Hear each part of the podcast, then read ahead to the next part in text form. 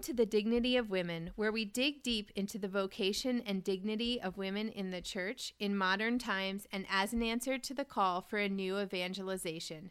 I'm your host, Kimberly Cook. Joining me today is Dawn Eden Goldstein. Dawn is the author of Sunday Will Never Be the Same. A rock and roll journalist opens her ears to God, The Thrill of the Chaste, and My Peace I Give You. Dawn began her writing career as a rock and roll historian. In the 1990s, she contributed to Billboard, The Village Voice, Mojo, and Salon, and she co wrote the Encyclopedia of Singles. She went on to work in editorial positions at the New York Post and the Daily News. At the age of 31, Goldstein, who was raised Jewish, experienced an encounter with the divine, which began a personal transformation that would eventually lead her to enter the Catholic Church. In 2016, she became the first woman to earn a doctorate in sacred theology from the University of St. Mary of the Lake. She has taught theology at universities in the United States, England, and India. Thank you so much for joining us today, Dawn. Oh, it's my pleasure, Kimberly. Thank you so much for having me on. Yes, so Dawn, you were raised Jewish, and your faith of origin was constantly in the backdrop of your life. However, you experienced many traumas, including the divorce of your parents, strange boyfriends of your mother in the home, and early sexual abuse. This led to continuing depression and the constant need for love and affirmation from men. Looking back, what was missing and how did you see glimpses of happiness in the darkness? Well, that's a great question, Kimberly. Thank you. Uh, you know, certainly I suffered wounds in my childhood. Uh, first, the wound of my parents' divorce, and then uh, the wound of abuse. And, you know, really what was missing was a sense of any kind of meaning or purpose to suffering suffering, you know, seemed meaningless. And like many abuse victims, I carried misplaced guilt due to the abuse. It's very common for people who are abused, especially in childhood, to blame themselves for the evils that are, in fact, the sins of other people, the people who did these things to them. And again, like many victims, I wasn't even aware of the extent of my wounds. I, I wasn't aware of the false messages that I was giving myself by mm. carrying this misplaced guilt. And so I just knew that I desperately wanted to be to be loved. And I thought that I was not inherently lovable. And so those wounds were what I took into my life during my 20s as a rock and roll historian in New York City. And as I tell in my new memoir, Sunday Will Never Be the Same, I wanted to be taken out of myself. And so one of the ways that I sought to be taken out of myself was through music. Uh, it was transcendent for me. It was a means of escape and a means of believing that in some way I was part of something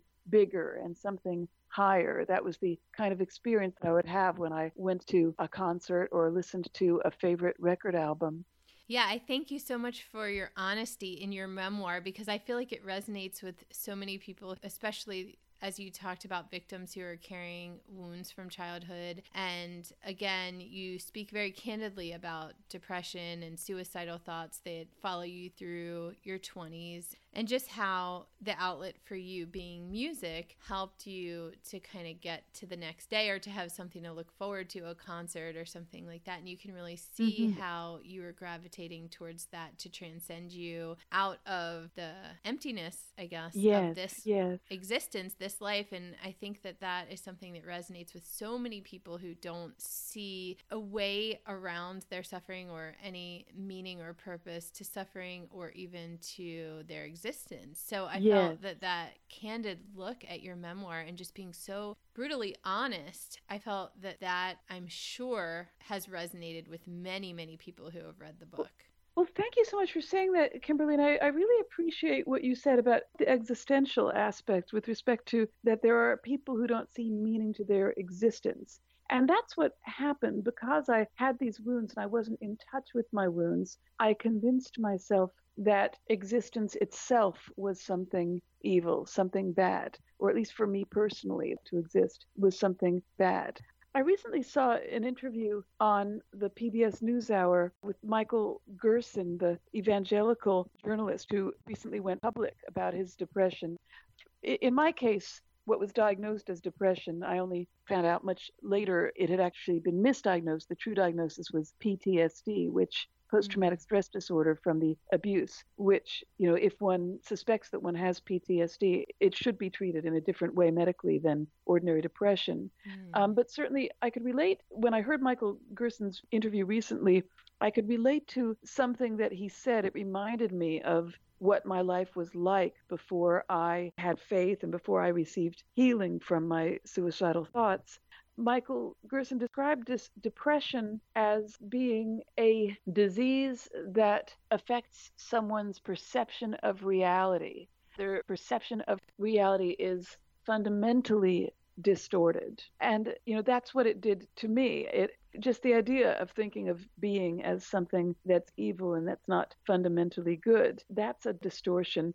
So I try in my memoir Sunday Will Never Be the Same to capture what it felt like to live with that distortion. And it was interesting to try to go back to my thought back then because now that I look at those thoughts from outside, I can see that they're obviously distorted. There are certain obsessions that mm-hmm. I had that were simply false obsessions where I was thinking, oh, well, I can take everything back to when this boyfriend rejected me, and that just, you know, confirmed for me that life is not worth living. And, you know, now that seems crazy to me. It's so obviously a choice that I made to see everything through a distorted lens. But when you're inside that distortion, it is very hard to get out. And I'm grateful to God for his divine providence in you know creating this chain of providential events and graces that eventually led me to faith in him and to finding healing. And it, I should add, you know, just for people who are listening, it wasn't purely what I would call a faith healing. I also sought help from a therapist. I reached out to friends and to mm-hmm. family who could help me. So you know, in no way do I intend to suggest to people that depression or PTSD is simply all in one's head, as far as, you know, that it's simply something that can be changed with a brighter outlook or with faith. We're not just spiritual creatures, Kimberly, as you, as you know from your theological training. I know you've studied theology and anthropology. We're not just spirit, we're also mind, body, and spirit. Mm-hmm. And when God brings us healing, He also can work through the healing of therapists and doctors for our mind and our body. But, you know, for me, what I did experience was that all the healing I received, whether it was through the gift of faith or through practical means, all healing ultimately comes from God. Right. The divine physician, right? Yes, exactly. That's right. Yes. And I like the fact that you report how all of this time you were being treated for one thing, this certain kind of depression, I'm sure, giving medication yes. or maybe therapy according to that, just, you know, having this disposition of depression. And meanwhile, maybe not quite looking at the root of the PTSD, which a lot of this might have stemmed from as well. Yes. You know, root causes because maybe they have pushed it down as thinking, well, that was just my fault or something that happened right, in right. childhood or, you know, that has nothing to do with this depression 20 years later or something like that. So, right. I mean, that, that is really a problem where, you know, if a person is blaming herself for something mistakenly, then she's not even going to think of that as a wound that can actually be helped. And that's why it's so important for those of us who have suffered any kind of abuse to be willing to revisit, you know, in our mind and, and hopefully with the help of a, an experienced therapist or an experienced and confidential spiritual director, we need to be willing to revisit these episodes in order to have some someone from outside point out to us that actually we did nothing wrong. Right. And to you label know? it as post traumatic yes. stress because I'm sure a lot of people think, well, I, I wasn't in the war. I didn't see anything necessarily horrific, just this event happened to me. And how can that really be categorized under, you know, what my concept of post traumatic stress disorder is?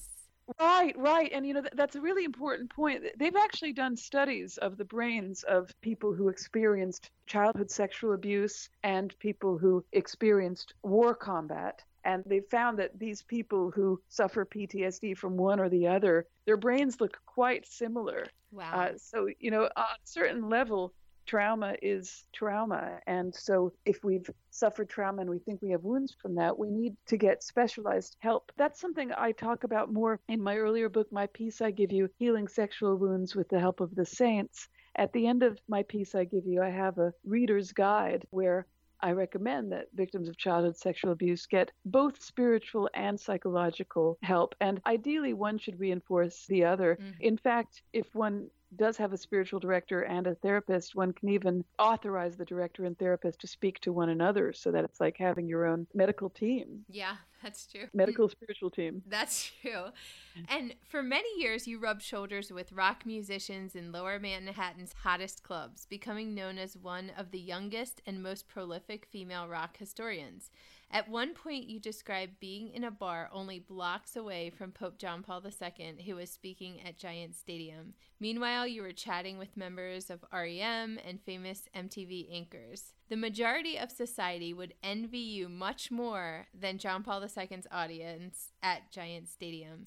So, what mm-hmm. message do you have for them? You know, simply that I now realize years later I missed out. I should have been there watching John Paul because, you know, that experience of, you know, being around famous human beings is not as great an experience as learning how to be, as a, a nun once put it to me, famous to God. Mm. Um, you know, that's more important but having said that, I don't have like disdain for those episodes of my life. In Sunday Will Never Be the Same, you notice that when I do write about that experience at that concert, the night that John Paul was at Giant Stadium, I don't like deride the concert or you know the experience I had there because God actually reached me there too. Mm-hmm. God reached me in the way that I was best able to be reached at that time. He reached me in an unexpected way through the kindness of a musician that I admired. Um, right. Um, so, you know, that's part of the message of Sunday Will Never Be the Same that even if we're far from God, God can reach us where we are. And, and also with regard to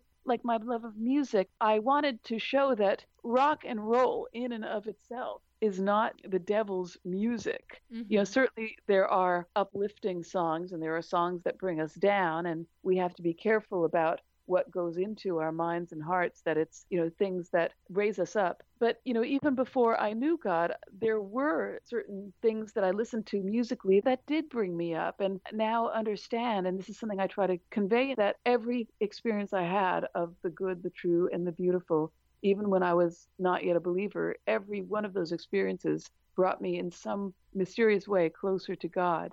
Absolutely. And I think that gives a lot of hope to people who are desperately praying for family or friends uh-huh, that may yes. seem distant, you know, and just right, feeling right. like, is there anything that will ever reach them? Will God ever be able to reach them through whatever various lifestyle or media or hobby that they're turned on to? But as you said, the true, the good, and the beautiful. God reaches in so many ways and through so many yeah. different experiences that people are drawn to. And that is the beauty of how He can evangelize us through nature, through art, through movies, through music, really anything. Absolutely. Yes. I mean, it shows that God is not limited by our various ways of blocking him out. You know, that's not to say that God is ungentlemanly, so to speak. I mean, if we really are determined, you know, with full knowledge to keep sitting and not let him in, he respects that. But if we just, you know, in our ignorance, we really want joy and are seeking joy in things that are not God, God isn't limited by that. He can reach us where we are. That God uh, was able to break through to me even when I wasn't around people who were Christians and I wasn't living a Christian lifestyle. Right. Also, I was completely struck by you speaking of your virginity as an albatross, an embarrassing keepsake of your juvenile dreams that made you self conscious and kept you from being able to interact with a potential boyfriend like a normal person. In our current hookup culture, getting the virginity albatross, quote unquote, out of the way is a common mindset. How did you escape the hookup culture's grips and even get to the point of consecrating your celibacy to the Sacred Heart of Jesus? Jesus and Immaculate Heart of Mary? Great question. Well, thank you. With respect to that line that I wrote about it being an albatross, just to make clear, that's a line that's spoken in my mind before I was Christian. So, mm-hmm. you know, it's certainly not something that I would say now, looking back.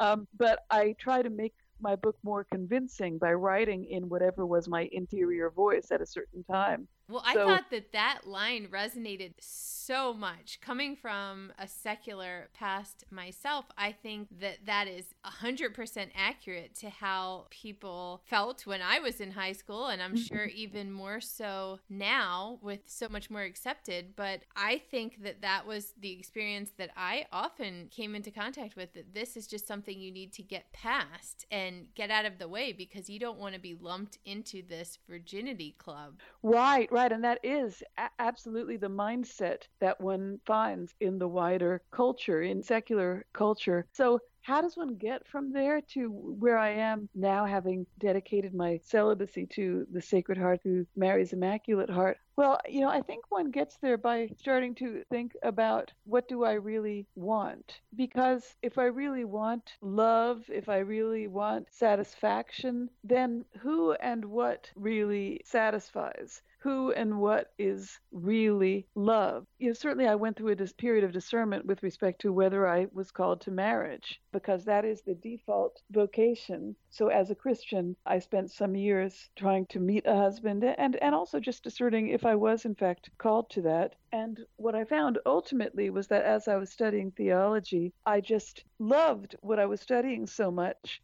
that I couldn't bear the thought of not being able to teach it. I knew that if I were to make myself available for marriage, I would have to be willing to relocate, you know, for my husband and maybe might have to relocate somewhere where I wouldn't be able to teach. And I just thought about, you know, do I really want to have all of these different requirements? Mm-hmm. You know, well, I'll marry you, but only if I get to do exactly what I want to do, and and that sort of thing. And you know, some people can certainly do that. And hey, I'm not knocking people who've been to medical school or law school or have any kind of specialized, you know, education where they feel like this is part of my vocation and marriage is part of my vocation. In my case, I felt called specifically to teach on the seminary level and to serve the church in a certain way. And that did limit where I could live and where I could work and that sort of thing. And I just thought if this is something that I feel so called to, then I really need to think about whether this is something that God, in fact, wants me to do in a manner that's just dedicated to Him.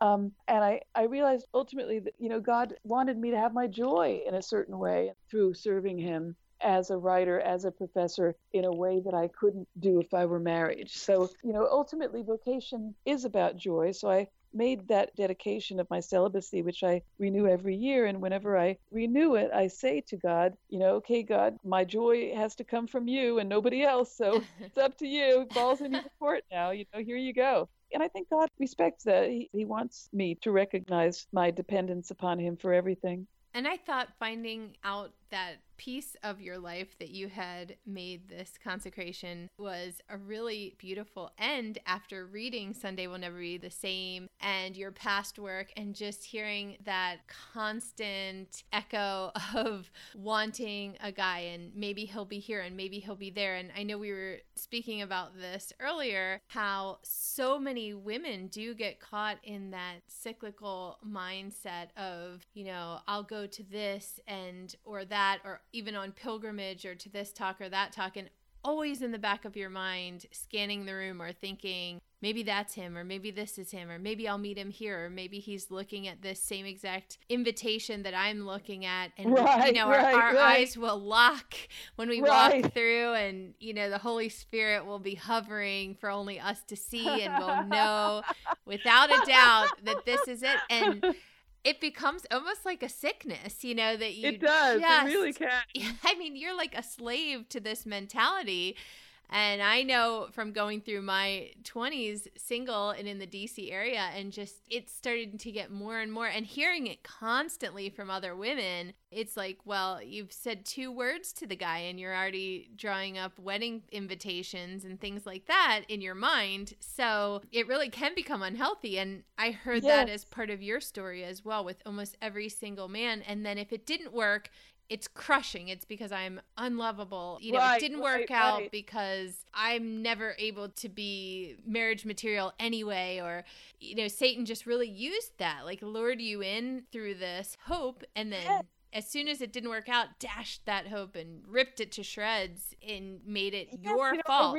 I really do not envy single young adults, you know, having lived that life. And at the same time, you know, I want to encourage them and give them hope. I mean, that's why I rewrote my first book, The Thrill of the Chaste, on chastity after I became Catholic. I had first written it while I was still in RCIA. And uh, I have to say, you know, I wouldn't recommend that to anyone else. I'd say, you know, wait to write a book until you've been Catholic for a while if you're writing about spirituality. So, you know, eight years after the original edition of The Thrill of the Chaste, I published through Ave Maria Press the Catholic edition, where I really am writing at this point with experience of the Catholic young adult scene and mm-hmm. trying to write, especially for people who are on the verge of losing hope. Yes. To encourage them to to hang in there, and your mother converted to Catholicism when you were in college before returning to a Jewish church that accepted Jesus as Savior. You had exposure to Christianity through this and other influences and tried to connect with Jesus, but your efforts fell short. How did G.K. Chesterton begin to change that for you? Well, Chesterton was this, you know, author I'd never heard of, and he first kind of crossed my radar when I was 27 and doing a telephone interview with a power pop musician from Los Angeles named Ben Eshbach, who was in a band called the Sugarplastic. And I, as I was interviewing him, I asked him what he was reading, and he said that he was reading this G.K. Chesterton novel called The Man Who Was Thursday. And having no idea who Chesterton was, I just went and picked up this novel thinking that if I read it, it would give me something to talk about with Ben Eshbach the next time he and his band came to town. Mm. And what I got out of reading it, uh, which I describe, is that I got this really powerful and deep understanding of what it meant to really have this longing for wholeness and the sense that God wants us to be well, wants us to be whole. And I had this sense in reading it that I was not well, I was not whole. And as I read on, I found that Chesterton wasn't just writing from this sort of triumphalist idea where, oh, just become a Christian and you'll be great and everything will be rosy he was rather writing from this perspective that only in Christianity do we have a God who has an interior knowledge of what it feels like to suffer in Jesus Christ. God mm-hmm. had that experience of suffering in his human nature. And so, even though God didn't suffer in his divinity, he has that memory of suffering, which is a powerful memory. And so, discovering even that concept in Chesterton of suffering having meaning, you know, blew my mind. I had never thought that suffering could really have any connection with God or it could have any meaning in light of God. So, this idea that God could sympathize with me was amazing. And again, you know, you and I are theologians. We can say it's God in Jesus Christ but then who is Jesus Christ? He's God. Right. You know, so even if God in his divinity can't suffer, it's the same God, it's the same person who has this memory.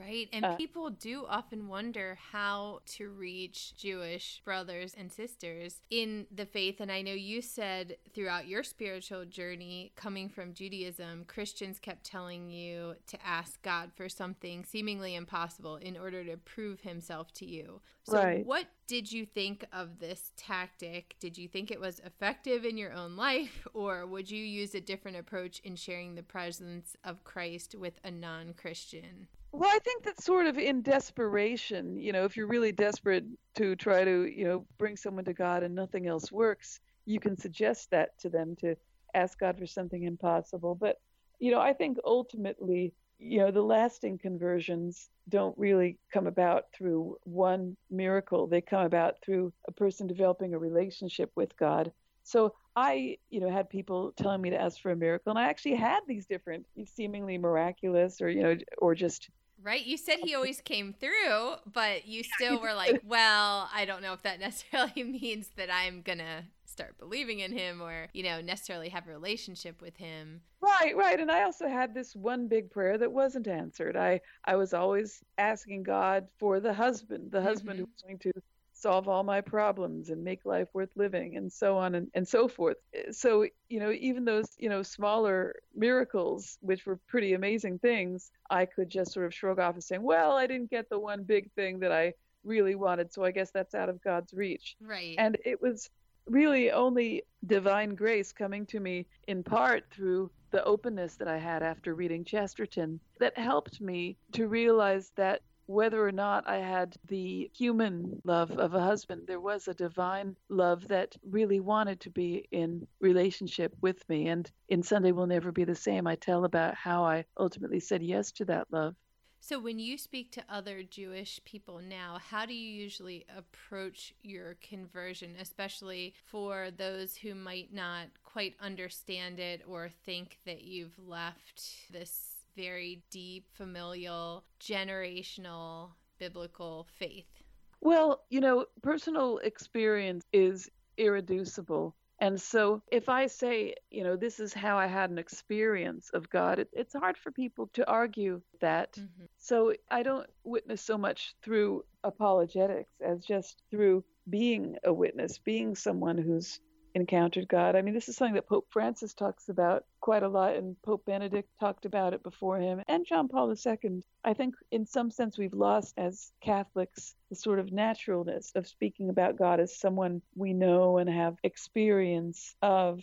Kind of left it to the Protestants to speak about a personal relationship with God, but right. um, you know, we're not going to be, you know, ultra sort of the parody of evangelicalism and say, you know, Jesus is my homeboy or my boyfriend or have you, you know. It's not like that. But it is true to say that Jesus is someone we know through experience of him in us and acting through us and with us. And he's someone who we meet at every mass. And you know that's something that you know ideally comes through in our behavior and our thought so that we don't have to always use arguments with people. You know like that saying that's falsely attributed to uh, st francis, francis.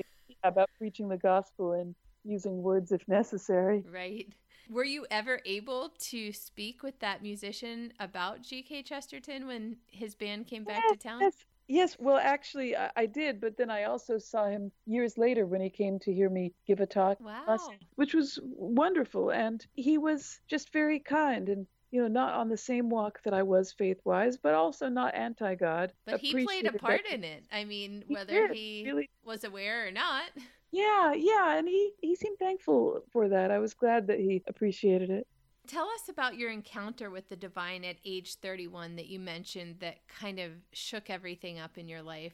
Right. Well, that was an experience that I had in a dream where I had this experience of um, actually being half awake, half asleep, and hearing this voice of a woman saying, Some things are not meant to be known some things are meant to be understood. And it really did shake me up and it, made me wonder, you know, what was this? Was it my imagination? Was it something supernatural? And what I came to believe was that it was a message about God. And I came to connect it with Romans 5:1 about being justified by faith, that therefore, being justified by faith, we have peace with God through our Lord Jesus Christ.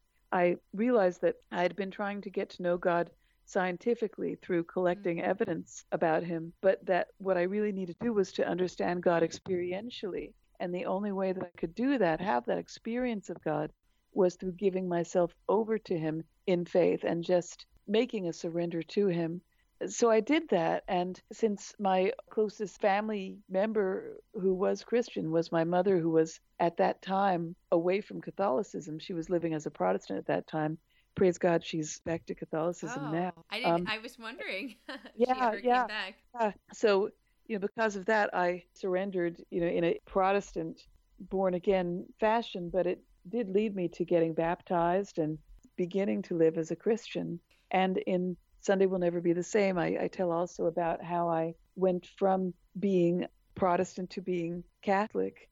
And gosh, I mean, that we should really save for uh, another interview because I, I know, know, we're almost out of time right now. But as you know, it had to do with St. Maximilian Kolbe's intercession. And that will be my final question. But I wanted to ask you on that, just out of curiosity, do you believe now that it was the voice of Our Lady? I know that you were mentioning in the book how your stepfather said God could come to you in the voice of a woman, certainly, or any manifest in any way, shape, or form. Have you processed in any way now in your Catholicism that it may have been the voice of Our Lady? I simply don't know. I, I just think that certainly it is a Marian kind of message that, you know, certainly the grace that brought me that message was from Mary, even if the words were not her actual voice, because Mary's the mediatrix of grace. So all graces come through her. That's how the Holy Spirit is dispensed to us through her hands. I mean, certainly we have an, an immediate relationship with the Holy Spirit through our baptism, but at the same time, it's through Mary that we have the Holy Spirit at all because we have the Holy Spirit through Jesus. And Jesus came through the Holy Spirit overshadowing Mary. So basically, any way you slice it, when we get a good message that's grace, Mary's in there somewhere. Right. Um, and so, you know, the most important thing is that that message helped to lead me to surrender myself to God, and that that yes that I made then is a yes that continues in my life as a Catholic. And for that, I'm really grateful to God, to to Jesus, to our, our Lady, to the, the saints. Right. That's all I could think was that was that was Mary. That was kind of my gut feeling, and I just wondered if that would ever be further unpacked when you did convert to Catholicism and come to the church, or if that was something that was just kind of be left to unravel in your heart. Yeah, well, I just like to sort of leave these things to understand in the next life. There'll be a lot of right. mysteries unsolved then. And then my last question is about when you lost your job at the New York Post for making a bold pro life edit on a piece about in vitro fertilization. Yet that ordeal led you to St. Maximilian Kolbe, And although you weren't Catholic and didn't understand the intercession of the saints as Catholics do, you did understand that God was leading you and that he was using St. Maximilian Kolbe to reach you as well. It seemed at that point that you had a great amount of peace once you read about St. Maximilian Kolbe, despite yeah. losing your job and despite going through this turbulent time in your life of uncertainty yet again.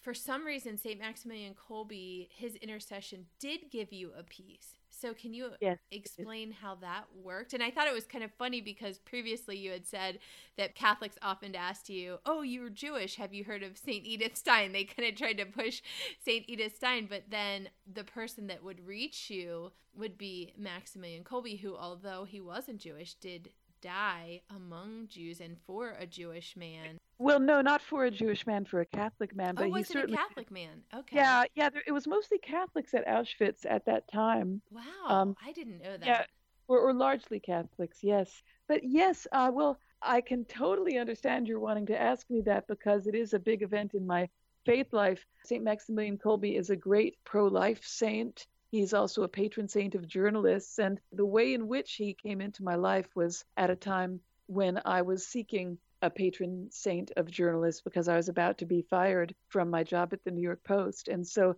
you know, I'll leave that for listeners to discover. But certainly that whole experience taught me that the saints are not like a favor bank in the sky. It's not about, you know, nepotism where you, you get close to a saint and then the saint becomes your special person who does favors for you. You know, right. it really that God doesn't need the saints to answer our prayers. He wants the saints to intercede for us because he wants us to be one in him, in God. And he wants us to understand that uh, the saints are in union with him so that when we're united to the saints, we're actually closer to God. That's something that the Second Vatican Council says in Lumen Gentium that our communion with the saints draws us closer to Christ, not further away. And I think that's something important for people to know if they have any hesitation about asking a saint's intercession. Right. My guest tonight has been Dawn Eden Goldstein. And Dawn, I want to ask you, how can we find you? How can we find this book, your other books, and your writing?